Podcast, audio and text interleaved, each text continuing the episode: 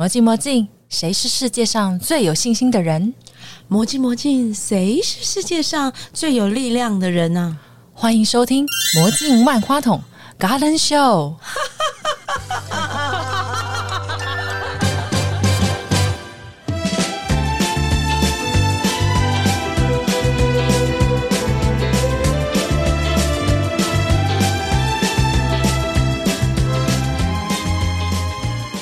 大家好，我是国标舞者杨广正。今年情人节，让我们来点不一样的，来到士林，全世界最新的剧场，来观赏国标舞剧《标舞士林》。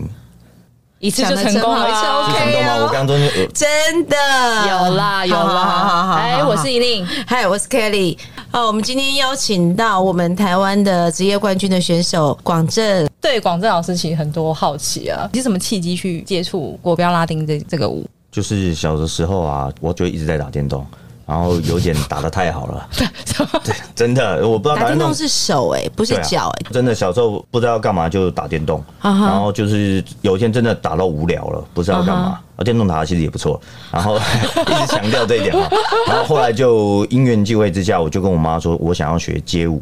可其实我妈妈她自己有学国标舞啦，只是那个时候我也没有理她学哪一种舞蹈，哦。只是在她印象中街舞就是什么头要在地上转啊，她觉得会受伤，后来就把我骗去她就把我就说，哎、我们有认识一种舞叫街舞，你要不要学学看？她故意用个音，街舞跟街舞。街舞。哦。对，拉丁舞里面有一种叫街舞，哦。对，他就哇，我也没听清楚，就好啊好啊好啊好啊，那我就被他带去了舞蹈 教室。虎这个时候是几岁啊？二十岁，二十岁也没有很小啊，二十岁已经很老了，好不好？大学嘛，大学，哎是啊，哎，我蛮压抑的，二十岁才想学，不管是街舞还是街舞，好像蛮晚的对啊，。我学的比较晚了。可是，在我们那个年代，差不多就是可能四分之一的人是从小学啊，四分之三的人都还是大学时期接触的。哎、好像在台湾都有这个状况哈，因为在大陆他们都从小训练起。那台湾人教他们要这样做，他们很乖就听了。然后结果台湾人自己没有这样做，台湾人现在开始，大概这一代的人就都是从前面都是掏家包就对了。越早开始，优势越大嘛。可是你一开始是先从街舞开始没有，我只是带去之后，还是从 Rumba Walk 开始走。哦先先用街舞先把你带进去，然后但是其实还是要先从基本步开始走。是对对对，对，所以二十岁学到现在也十有没有二十年？有那从带进去，你一开始学基本步之后，你就有就开始启发兴趣吗？还是有什么样？我妈她就比较聪明啦，她就是一步一步来，先叫我去学基本步，嗯然后学了基本步之后，再把我带去另外一间教室，嗯就是现在的李佩玲老师的教室。哦那她那边就是有一些跟我同年纪的小朋友。哦那我去了那边之后，因为舞蹈上我是小菜鸟啊，呃所以所以我去的时候，他们就刚开始都不太理我，然后可是我就看他们。可是他们就因为知道我电动打的很很好，就跟我借账号去玩。他们也想要打电动 我玩我的账号，对，然后就开始了。哦好，我借你玩账号，你教我跳舞，你现在还有时间玩电动吗？早就没有了。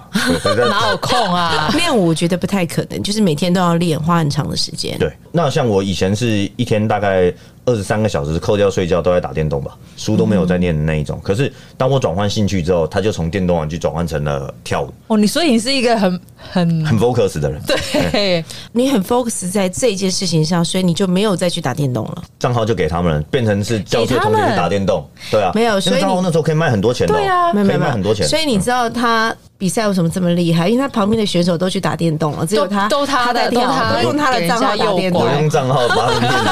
右拐掉。你这样是很全心全意在做这件事情，就是变成心无旁骛。他已经训练超快的、啊，到了佩林老师的教室之后啊，大概从什么时候开始你才决定，就是你的生涯都是就是要从这个比赛，这个因为选手就是在比赛啊，代表国家。嗯，我觉得佩林老师他们都佩林老师都有一点点用诱导的方式，像我去他教室之后，嗯，我根本还不知道干嘛，反正他两个礼拜之后就叫我去比赛。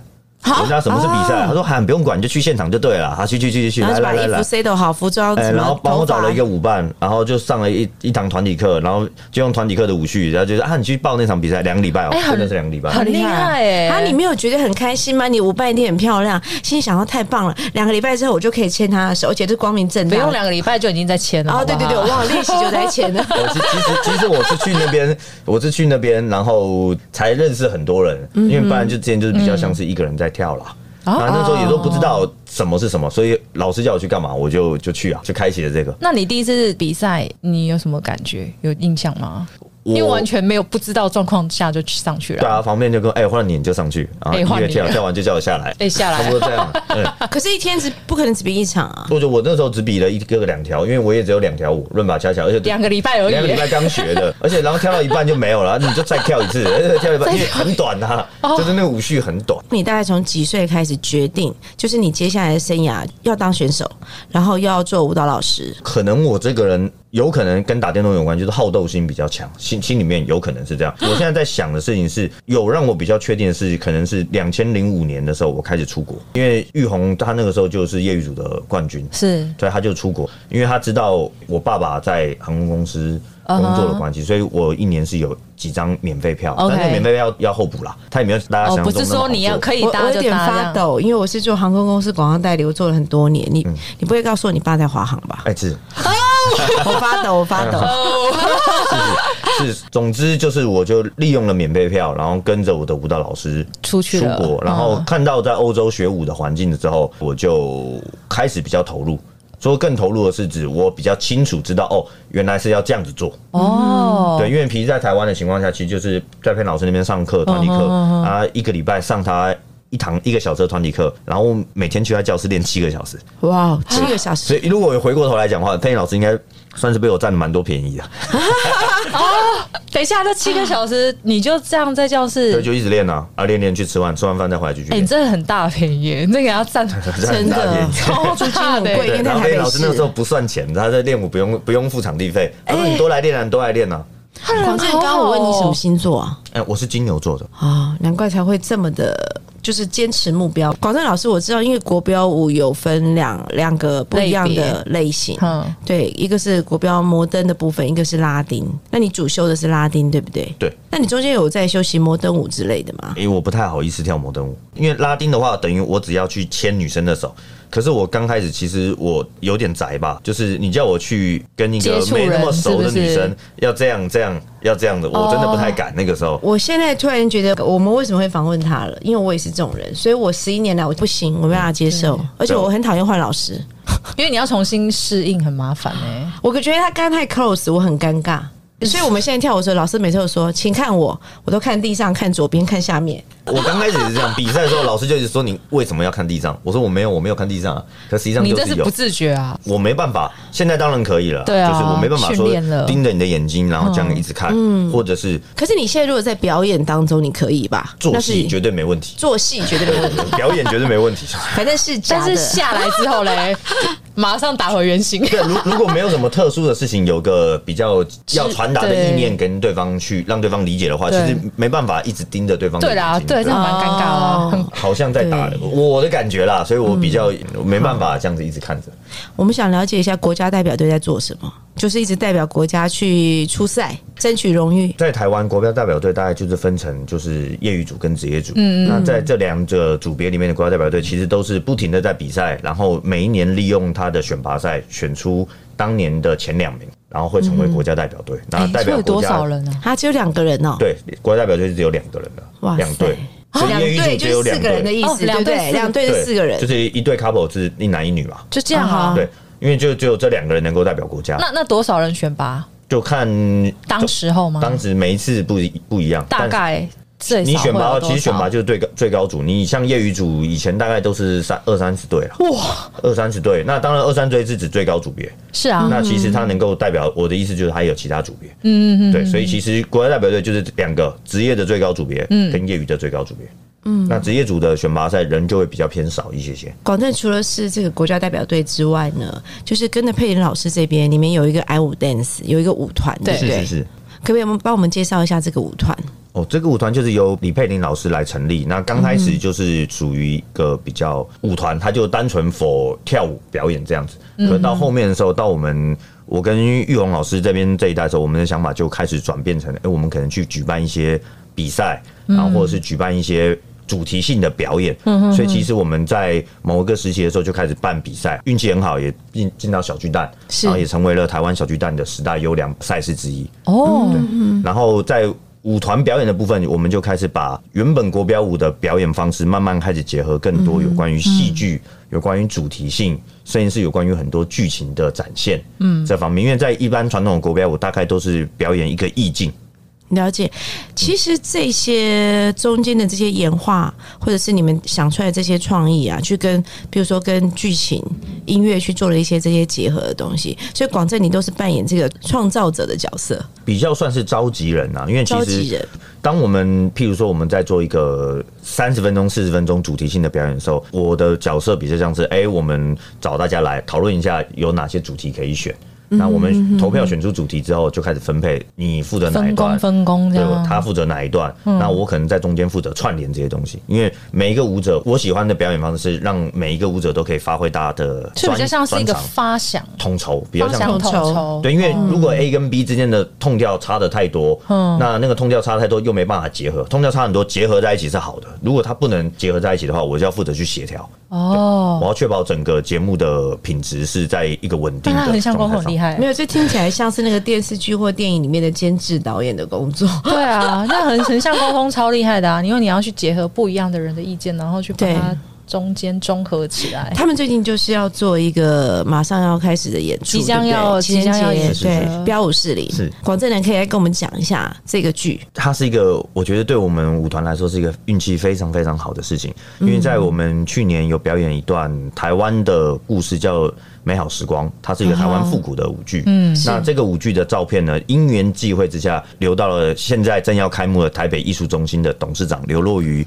老师的手里。他看到一张旗袍的照片，他不是看到影片的，他是看到照片之后就开始问这是什么东西，然后因缘际会下就开始跟我们找到了我们。了，对然后我们就去他的工作室开始跟他聊这件事情。嗯嗯那他看完影片档，然后跟看到很多的照片之后，他就说啊，不然这样子好了，呃，就是我们刚好明年有一个剧场嗯在台北士林要开幕，那个时候我都还不知道是那个哦，他说就想说，那邀请我们来做开幕表演。对，而且他一开始本来希望就是一个人跳一个小时嘛，对不对？他对他刚开始的时候找十个人来跳一个小时刚开始看影片的时候，他也是就是我们是跳着看，就因为总共这个影片大概四十分钟啦，所以速战速决的情况下，他并没有真的把四十分钟从头到尾看完。所以等到后来我们去谈了这个合作之后，他就说：“不然这样，广州我们开幕表演用七十分钟，然后我们来找十二位舞者，太惊结束完。”吓了，太惊吓了我。当场就是包包跟手机就快掉地上，所 以因为按照国标舞它的状态，它没有办法像现代舞者一样那么持续力那么那么强嘛，嗯因为它它的使用肌肉的关系，所以我就看他可不可以再多一点。后来不好不容易把它推推推推推，就推到了二十个人，我他说好歹十对，可是二十个人之后，我就跟他讲说，如果这中间有一个人出包，我们就完蛋。对啊对然后再继续。推推推推推推推推到现在，总共变成了三十二个人。我觉得你来讲一下这个剧的一些内容，跟你一些一些设计的一些桥段，好不好？可以透露一点点。可以，可以，没问题。这个剧的剧情其实在就是在讲一个从未来的地球人，已经好几百年，他本身设定是一千年之后了，他来到了。台湾台北这个地方，这个地方已经都已经不是城市了。他们他在这边找到了一个盒子，然后那个盒子里有很多这个地区曾经出现过的物品。是所以它是由这样子，然后有一个未来人来看到这些物品的时候，它就产生了所谓的立体投影，它把那个物体当年的那个年代给展现出来。所以这个故事是由这样子一个未来人的角度来看现代台湾人发生的这一百年来台北人发生的事情。我怎么有一个想法啊？月光宝盒。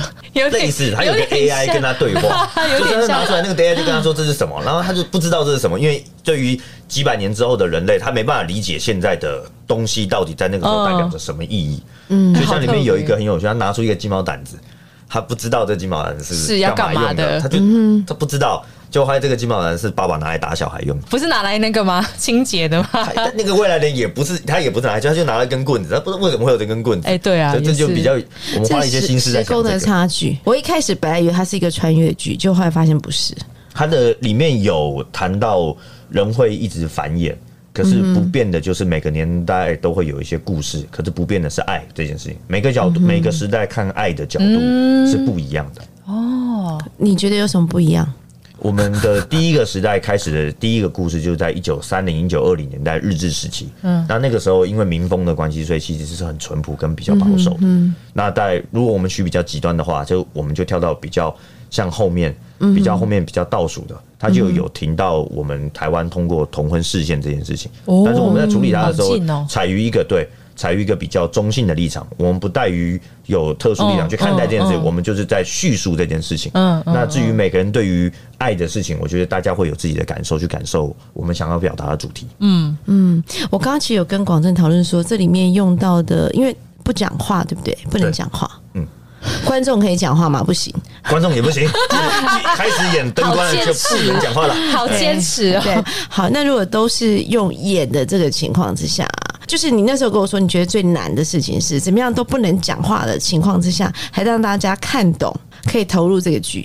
当初接到这个任务的时候呢，我那时候就在想，哎、我们要讲故事嘛，对不对？对然后董事长就跟我说，对，我们要讲故事，但是不能讲话，怎么那就是要有很丰沛的肢体语言。好，这个没问题。好，那我们这个故事男女主角要怎么样？可能去叙述一个男女主角从小到老啊，或者是什么过过程，对不对？没有，我们把它割成八个故事。所以我那时候就嗯哇，八个故事对于观众来说，你要了解这个人的个性跟他的、他在讲什么，啊其实就已经有难。对一个故事不讲话就已经有难度了。要八个耶！八个，然后等于平均每个故事都是不到十分钟。是那我们有个主题你要把它，演十分钟，把它演到然后我们用跳舞来演，对啊，这就是比较难的地方了。所以这件事情也 也后来我们进来的很多发想的制作团队，大家都很绞尽脑汁去想办法。集思广益啦。对音乐制作，西文大哥他也是非常非常优秀的音乐音乐剧的制作人，他也是是一直在帮我们想音乐怎么能能够帮助我们讲故事。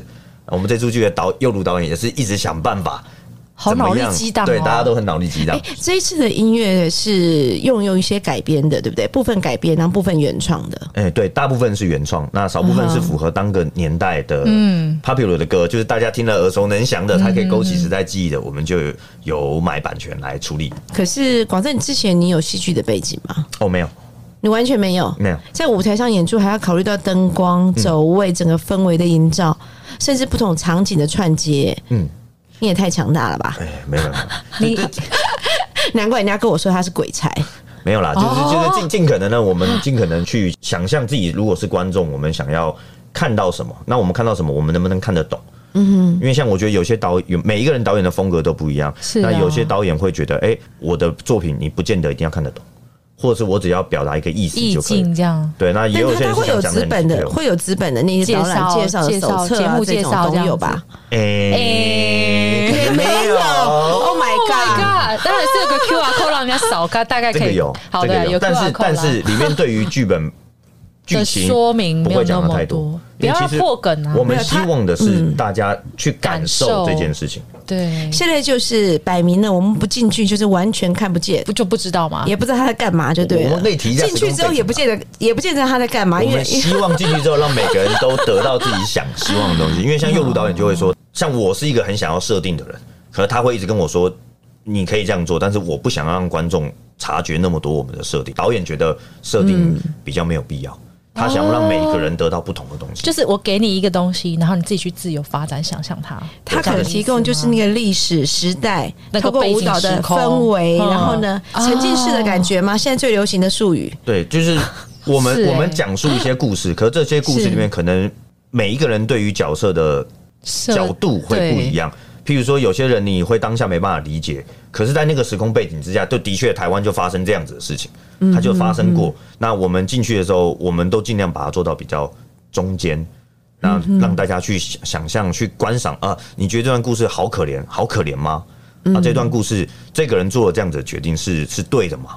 哎、其实我觉得不一定啊，因为广正老师刚说的，就是你们把这一段故事演出来，虽然有一些东西是我们现在的小朋友可能比较不知道，但是其实他们的爷爷奶奶或是他们的爸爸妈妈，或是有一些长者去，他们其实有经过那个时候，对，他们也许就会很多的想象跟串联。是。我觉得那个是一个很棒的的概念呢、尤其像我们中间有一个故事，嗯。它就是因为我们都没有经历过那个时代，是啊。我们没有经历过战争时代，嗯。但的确在台湾本土上面是发生过战争的。所以当我们在叙述那一段的时候，我是想要把它做得很明白，可是导演就故意再把它再做的隐晦一些些。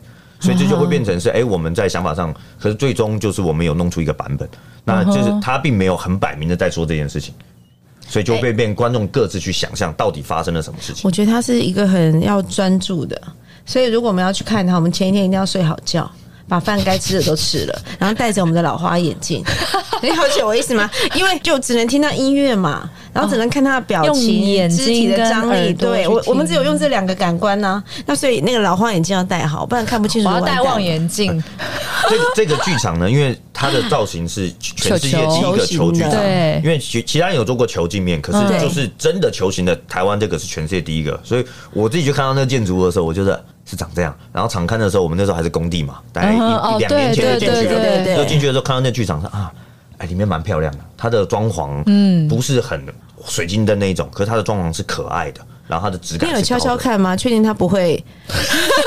很牢固，对，很牢固。因为其实工程期就我们就进去，后来陆续进去过很多次，也就看着那个剧场从快要完成到一路完成，然后所以那个那个你演出的那个厅，好，那你演出的那个厅是一个中型的厅，对不对？对它叫球剧场，球剧场，哦那球剧场它是一个圆形，舞台是整个是球形的，对圆形的嘛？它是表演的地方，它的外号叫皮蛋豆腐，就是一个豆腐是方形的，然后那个皮蛋就这样粘在旁边，所以那个圆球形是观众席。我们表演是在豆腐里面，所以观众是坐在圆球体的立面跟下面的平面，所以那个可能等一下给两位主持人看一下我照片，我是觉得那个我们可以很很有趣，很有先。观赏一下，对不对？对，可以给你看里面的照片啦。我觉得很有趣。我第一次去剧场的时候，我想哈，它的包厢是这样子，因为跟一般传统包厢不太一样，是它的包厢的角度是比较好的。因为一般的包厢在两侧，可是它的包厢是在球的立面上面，所以每一层楼包厢到舞台的距离是一样的。因为它其实本来哦它这个设计的目的，其实它就是为了要去发展台湾的这个艺术艺术表演艺术，对不对对？而且你们这个设计这一次的标舞是，并不是打算只有今年开幕演出而已，希望它是可以成为士林这个地区的一个代表性的作品。是对，然后是面对观光客的哦，对面啊对国际的，面对不是所有所有的受众，所有年龄层的。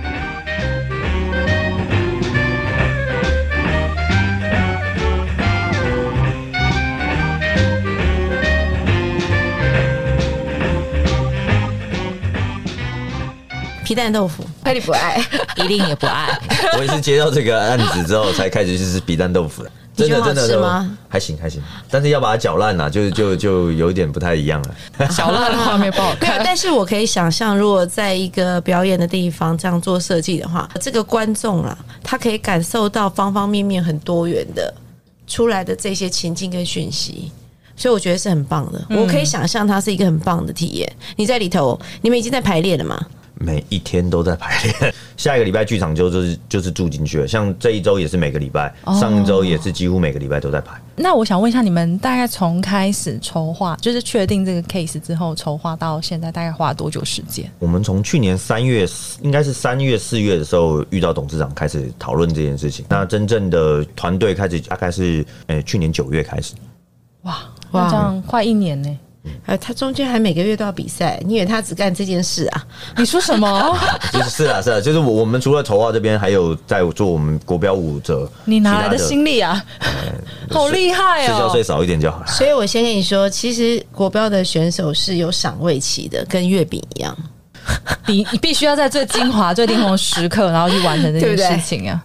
对，像这一次也是我们准备表演都没有准备过那么久，所以这次大大家都到一半就出现了疲态，然后我们就精神打气，再帮所有的舞者重新、哦重新再召集起来。因为通常我们完成一个表演，大概都是花两到三个月左右。哦，这次这样策划到现在，这样很久欸，超过半年对超过半年其实会疲乏哎。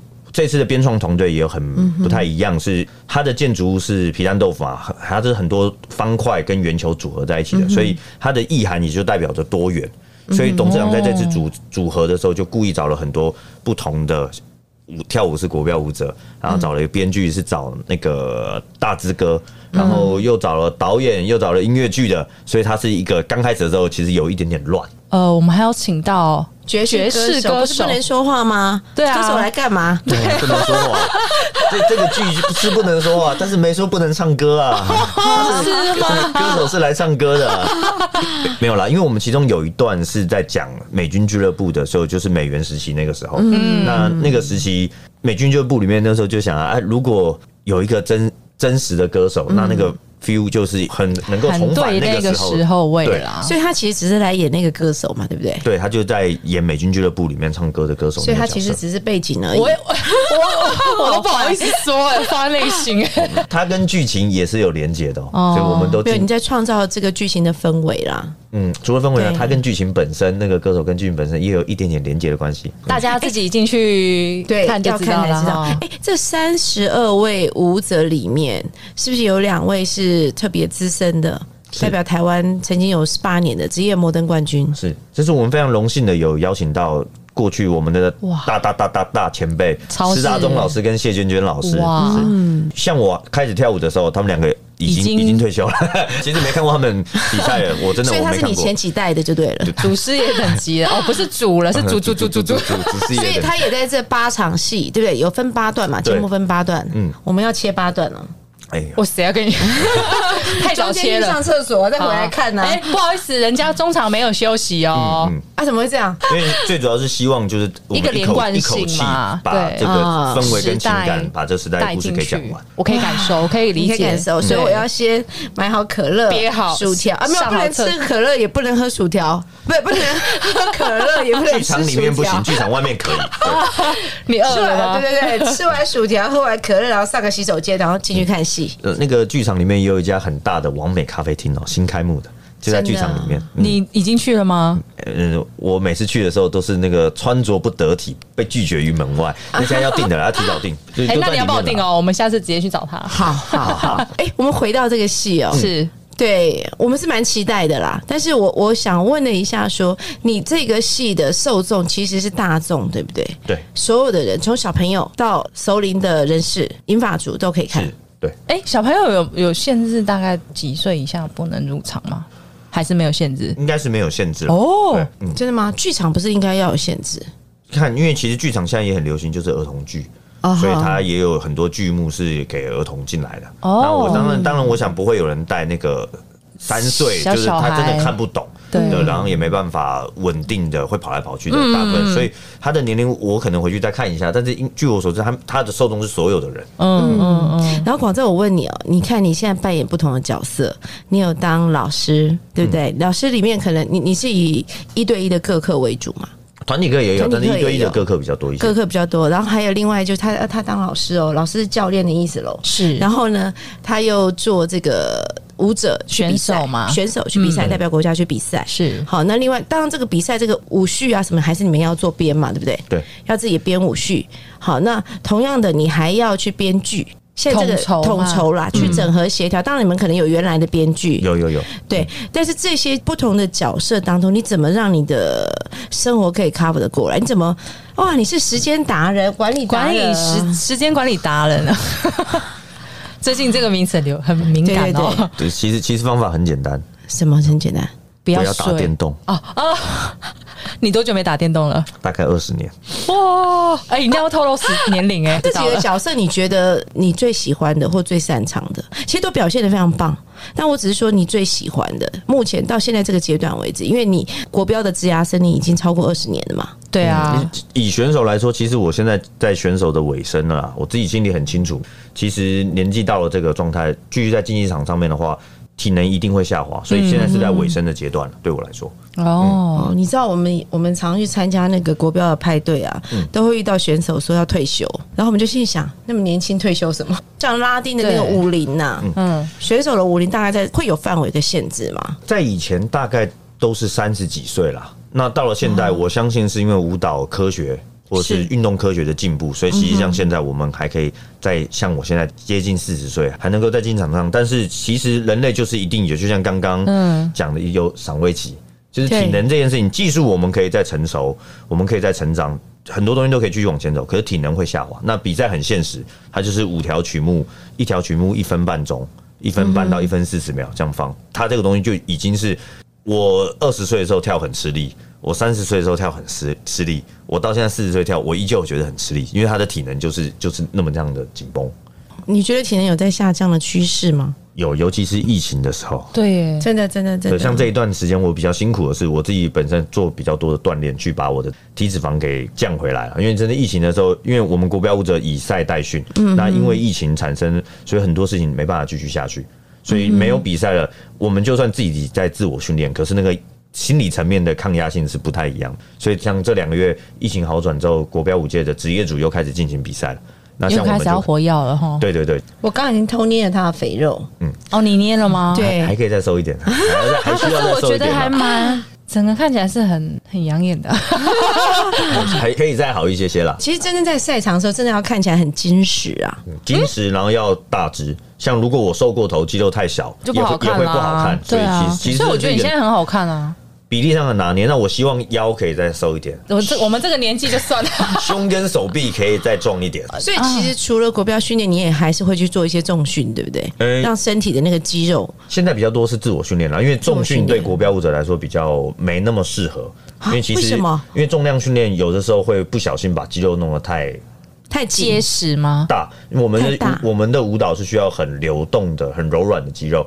那很大块的肌肉跟流动的肌肉，它中间的那个拿捏只要很辛苦，比较像是我自己拿我自己的体重，我不去负重。譬如说我去拿哑铃我去卧推，啊，对我去嗯我去推举这些东西，嗯可是我很容易弄练出很大块的胸肌是。可那个东西你一不练，它就会消失。然后第二个是它的肌肉太大块的时候会卡住，你在位移的时候，身体位移的时候，它就很像你身上不能够是大齿轮，你要是小齿轮，哦很精细的小齿轮。哎、我有点懂了耶，因为我之前看很多那种比赛的选手啊，我讲的是那种国际比赛的赛事的选手，我觉得他们很厉害，就是他们很肌肉线条非常的有力量。对啊可是我看不见那种像那个健身房里头的那种 muscle Muscle 那种肌肉块的那种感觉，原来他们都是这样练出来的。这是我观察到的心得啦，因为白种人身体跟黄种人身体其实真的有不一样。嗯我们在肌肉锻炼上，他们只要稍微举一下，他们肌肉就可以欸膨胀。对啊，亚洲人要花很多时间去，所以我们膨胀出来之后很容易变硬。你知道我们哦要练成金刚 Barbie 真的是没有那么容易的事情。我们可以练成一丝一丝，像李小龙那样，可是我们要练成膨胀好看的那种，那种就要很辛苦。没有办法。然后我们一旦练出来的时候，又很容易进入到硬化的阶段。所以那在国标舞者来说，我们通常会想办法去取得一个平衡，但那需要花很多的时间。硬化好像感觉我默契我。我老师每次跟我说，请你用核心 嗯核心的力量，我就跟他说我没有核心，我有赘肉，我没有核心。可是姐，不管做什么事情，就是核心是真的很重要啦。因为我觉得健康来说了，广对真的是一个很专注的人，就是他做的每一件事情，他都会很集中精心力在这个部分。题外话，那需要筋很软吗？如果我们以国国标舞来说的话，延展是我们这个舞蹈项目里面非常重要的一点。嗯，所以就像回到刚刚了，如果我们的肌肉太大块，那你就必须把那么大块肌肉再把它去拉开到很延展，哦。所以他在身体的痛苦承受度上面跟时间上面，其实它它是需要比较多的时间的。对，所以很多人在学国标，我认识很多朋友，他们都学过国标，但是他们都学两个月、一个月。有很多这样的人在前期就已经阵亡了。那像我们这种会留下来，就是老屁股啊，就留会留下来，愿意留下来，就表示去接受这个舞蹈带给我们的这个韧性，我们需要去承受这个。应哦应该讲，因为这个舞蹈的刚的起源是宫廷舞，所以其实国标舞在入门的时候并不亲民，所以后来才发展出了社交舞。